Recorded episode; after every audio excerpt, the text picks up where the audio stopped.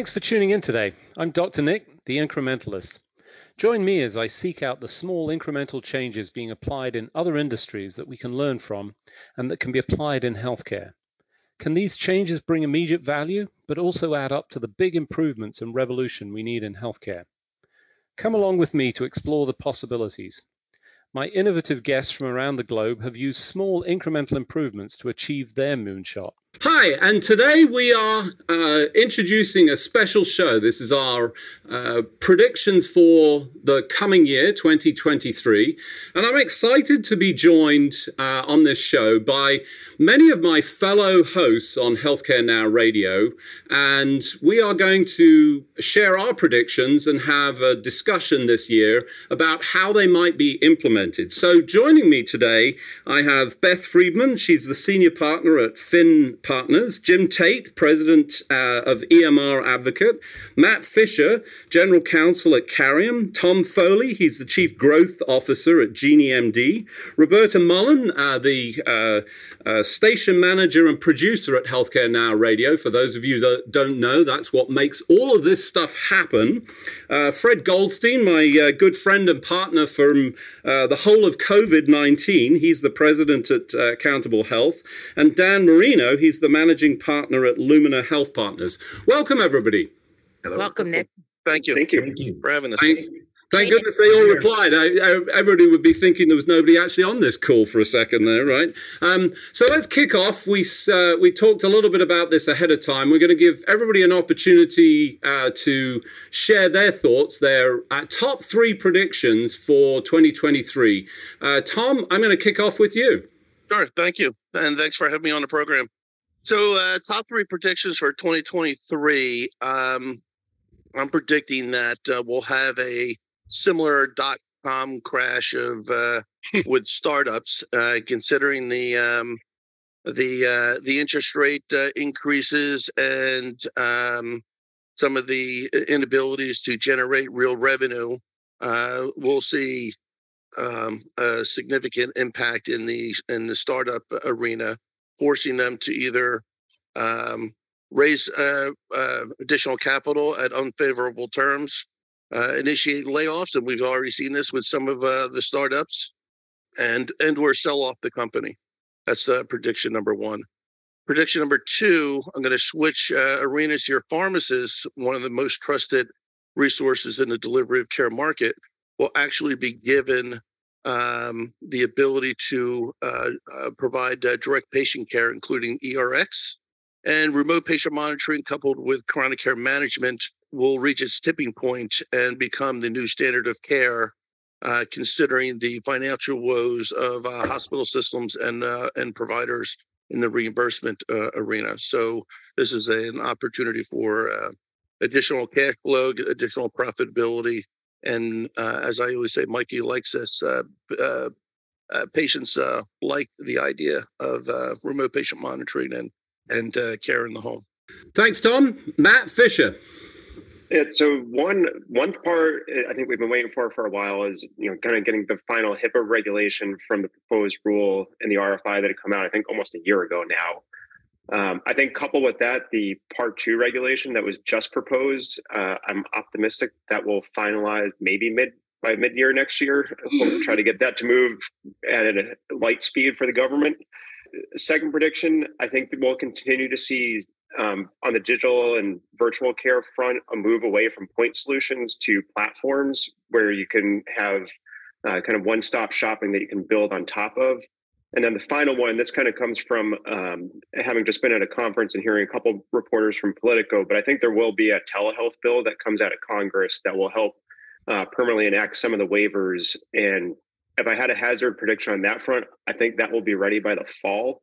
Because I feel like I read recently that there is a prediction that the public health emergency will finally end maybe sometime first quarter um, next year, which then with the hundred, like the 150 or so day trail period that came out of one of the bills that, uh, this year, that takes you to the end of the fiscal year, uh, the government's fiscal year, and allows for the renew everything to renew uh, with the new fiscal year next fall. So uh, I, I told all of my guests that we would wait and we won't have comments. So uh, it's unfair because I'm the host, so I get to sort of intervene. And I'm just going to say commentary here. Matt Fisher thinks the government's going to move at light speed. Jim Tate, you're three. Well, thank you. Uh, the, fir- the first is uh, TEFCA. TEFCA's been uh, work uh, really at the opposite of lightning speed, more at glacial speed. But a prediction as well as a wishful hope is that TEFCA uh, will start actually getting some traction. A lot of work's been done over the years, but we still don't have any qualified health information network. So uh, that's been delayed for a few quarters, certainly. Uh, hopefully, TEFCA will get off the ground and start gelling. Uh, second is the FHIR API. That's the requirement to promote interoperability. EHRs having to meet that new certification criteria. So the function, technical functionality has been worked out, but the work process behind it in the real world is going to cause confusion because if Apple with their Apple Watches comes to a small EHR vendor and says we want to be authorized we, to be able to access your FHIR server, uh, the workflow and process of how the documentation occurs and and and even uh, how large uh, third parties try to contact those EHR vendors is kind of up in the air. That workflow has not been established and it's going to be confusing.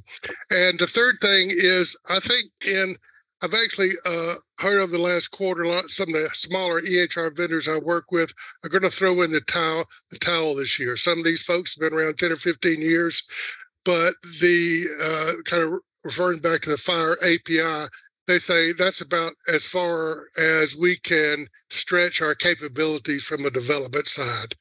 So I think that, so I think that's going to happen. All right, thanks, Jim. Roberta. I've got big uh, big retail especially the pharmacy i think that they're going to continue to acquire and get bigger and they're going to have a bigger footprint in care next year.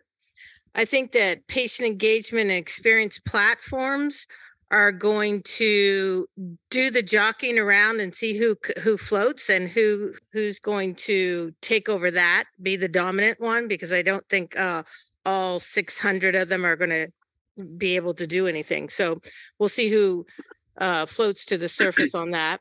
And then on the interoperability, I don't believe that we're going to get anywhere with that. I think that TEFCA is uh, it's already um, it's already 12 years now. It's now um, they were supposed to have the QHINs this quarter. They say it's next quarter's. I don't believe that, but I think that they'll move the needle very slightly if anything. And I think that the same players are going to be in it and the same players are going to be the naysayers.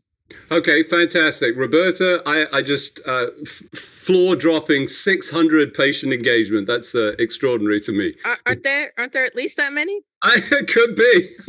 Fred Goldstein. Yeah, thanks so much. Pleasure to be on with this incredibly esteemed group here.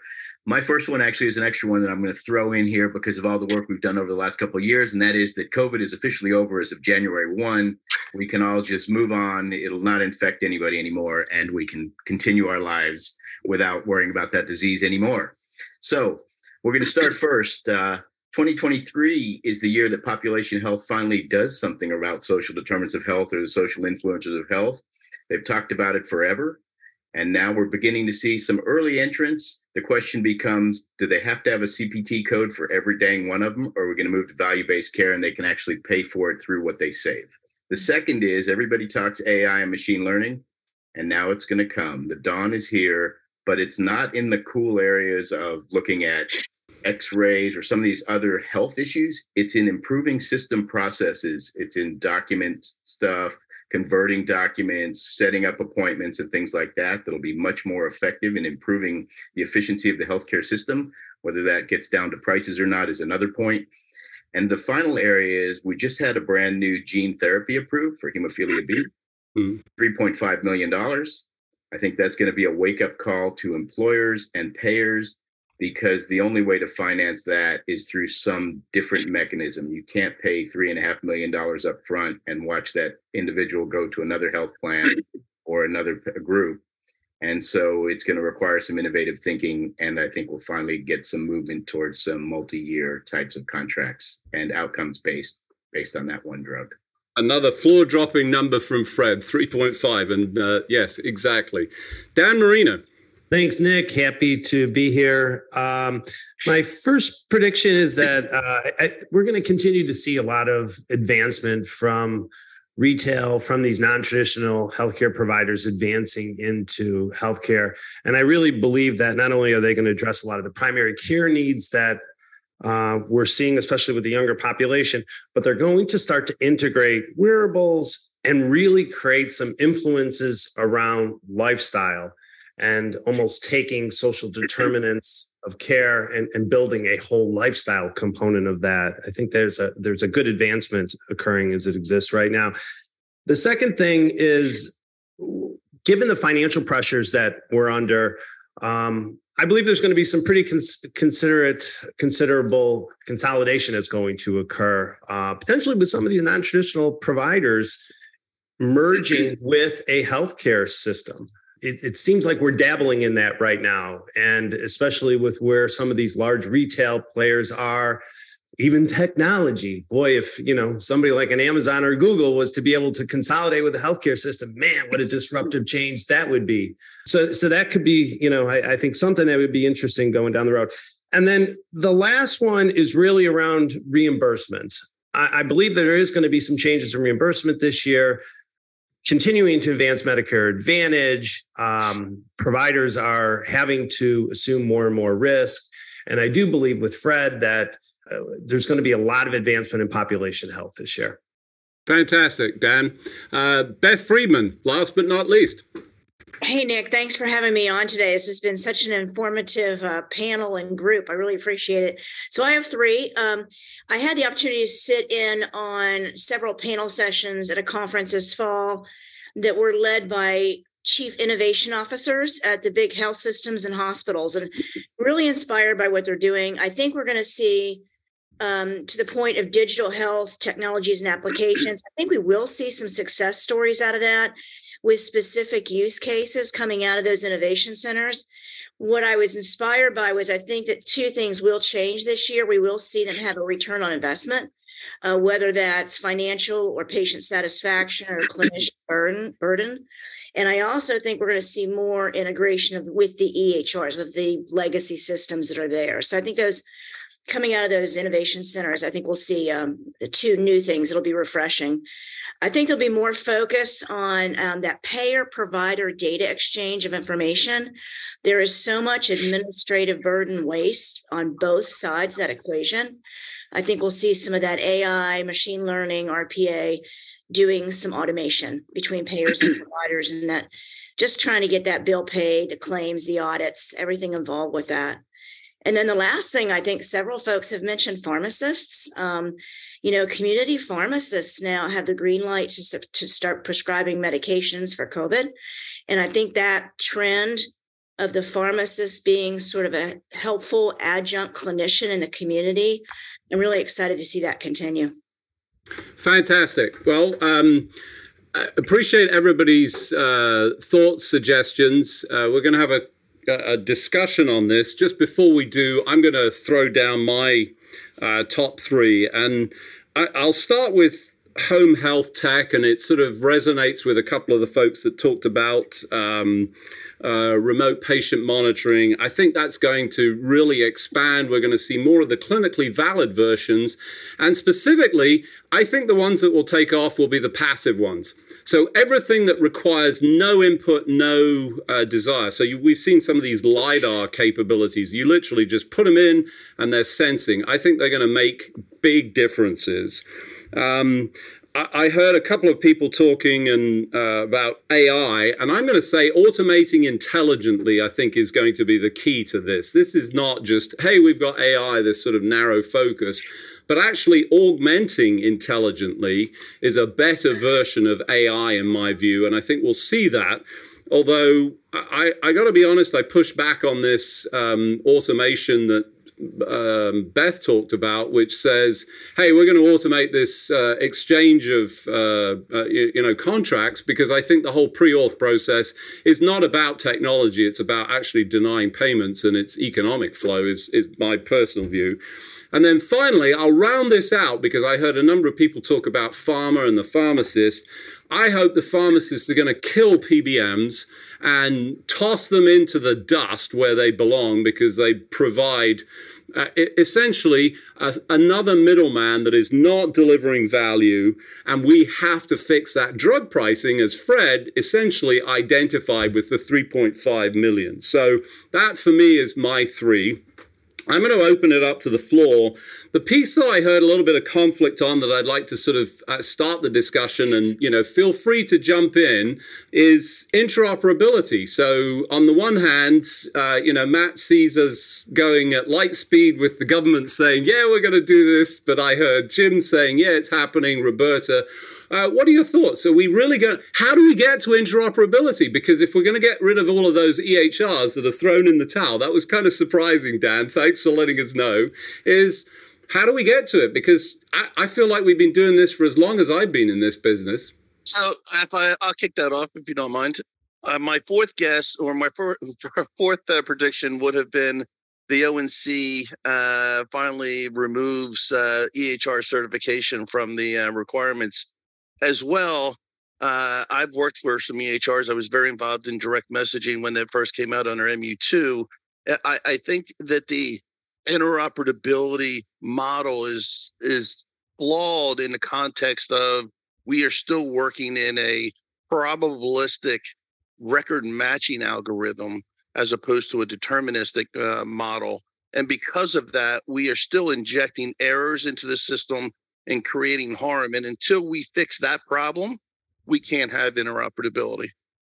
I, I, I'll, I'll say, yeah, that, that's true. But to me, that's sort of a fundamental matching problem that we've been also trying to solve.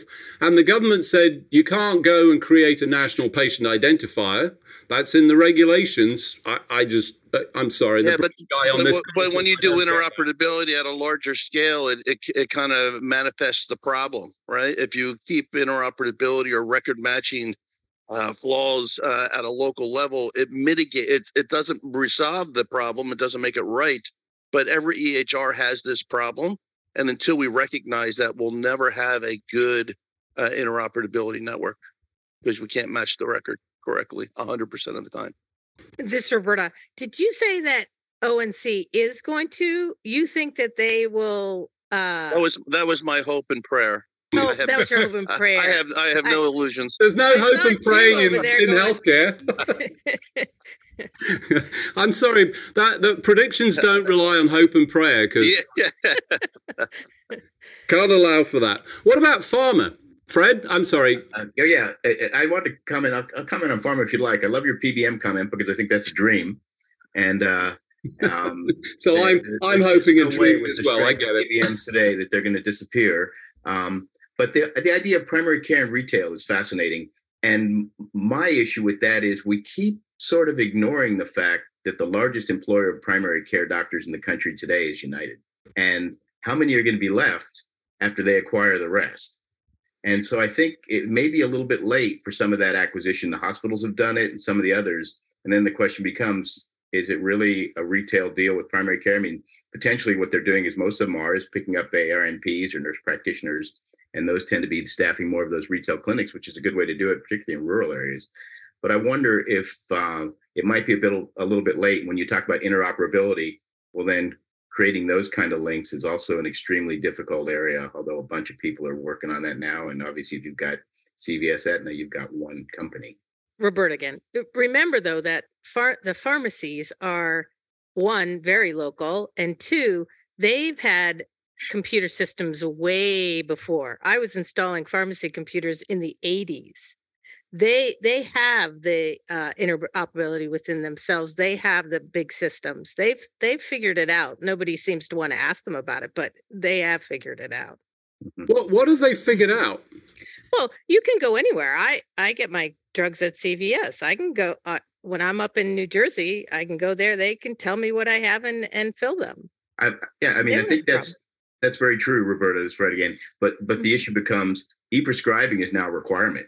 You know, we're seeing that Mhm. come out. So all of the all of the healthcare systems can e-prescribe. So whether the connection for that is because the CVS pharmacy or Rite Aid or every, any of them has it, or the provider has it, or the payer is watching it monitored through their systems. I think pharmaceutically we're connected pretty heavily, but as you talk about with interoperability and the rest of it, it's a little bit more difficult. Uh, and so I wonder if uh, if maybe some of these pharmacies might be a little late to the game, and then the question becomes: Am I going there for my primary care because it's better, or am I going there because it's just easy? But does it really overall improve my health because I did one visit at an urgent care center or a pharmacy? I I- think I that's just- the difficult part. Yeah, so Matt, I feel you need to jump in because I beat up on you right at the start. So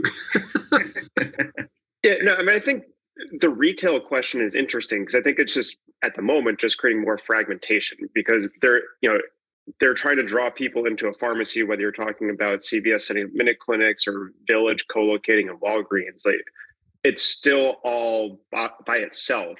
You know, I think until we create better continuums where you can have care seamlessly going across different locales and different places, where all the issues that we've all identified are going to remain because we haven't created we haven't fostered a system where it encourages people working together. Like whether you're talking about interoperability reimbursement all of that right now you're still incentivized to hold on jealously to whatever piece that you can get a part of because that's the only way you're going to profit or that's the only way you're going to primarily profit since value-based care continues to lag behind Right. And Dan, you talked about that, the sort of, you know, the increase in the wearables. But for me, that requires that interoperability. And that's the piece that misses in all of this. Oh, so great, show up. You've got the system, but it's not all connected. I mean, I want to see that because, as Roberta said, everything's local. It's easy to go to the pharmacy because it's right there, especially for the remote, un- underserved communities.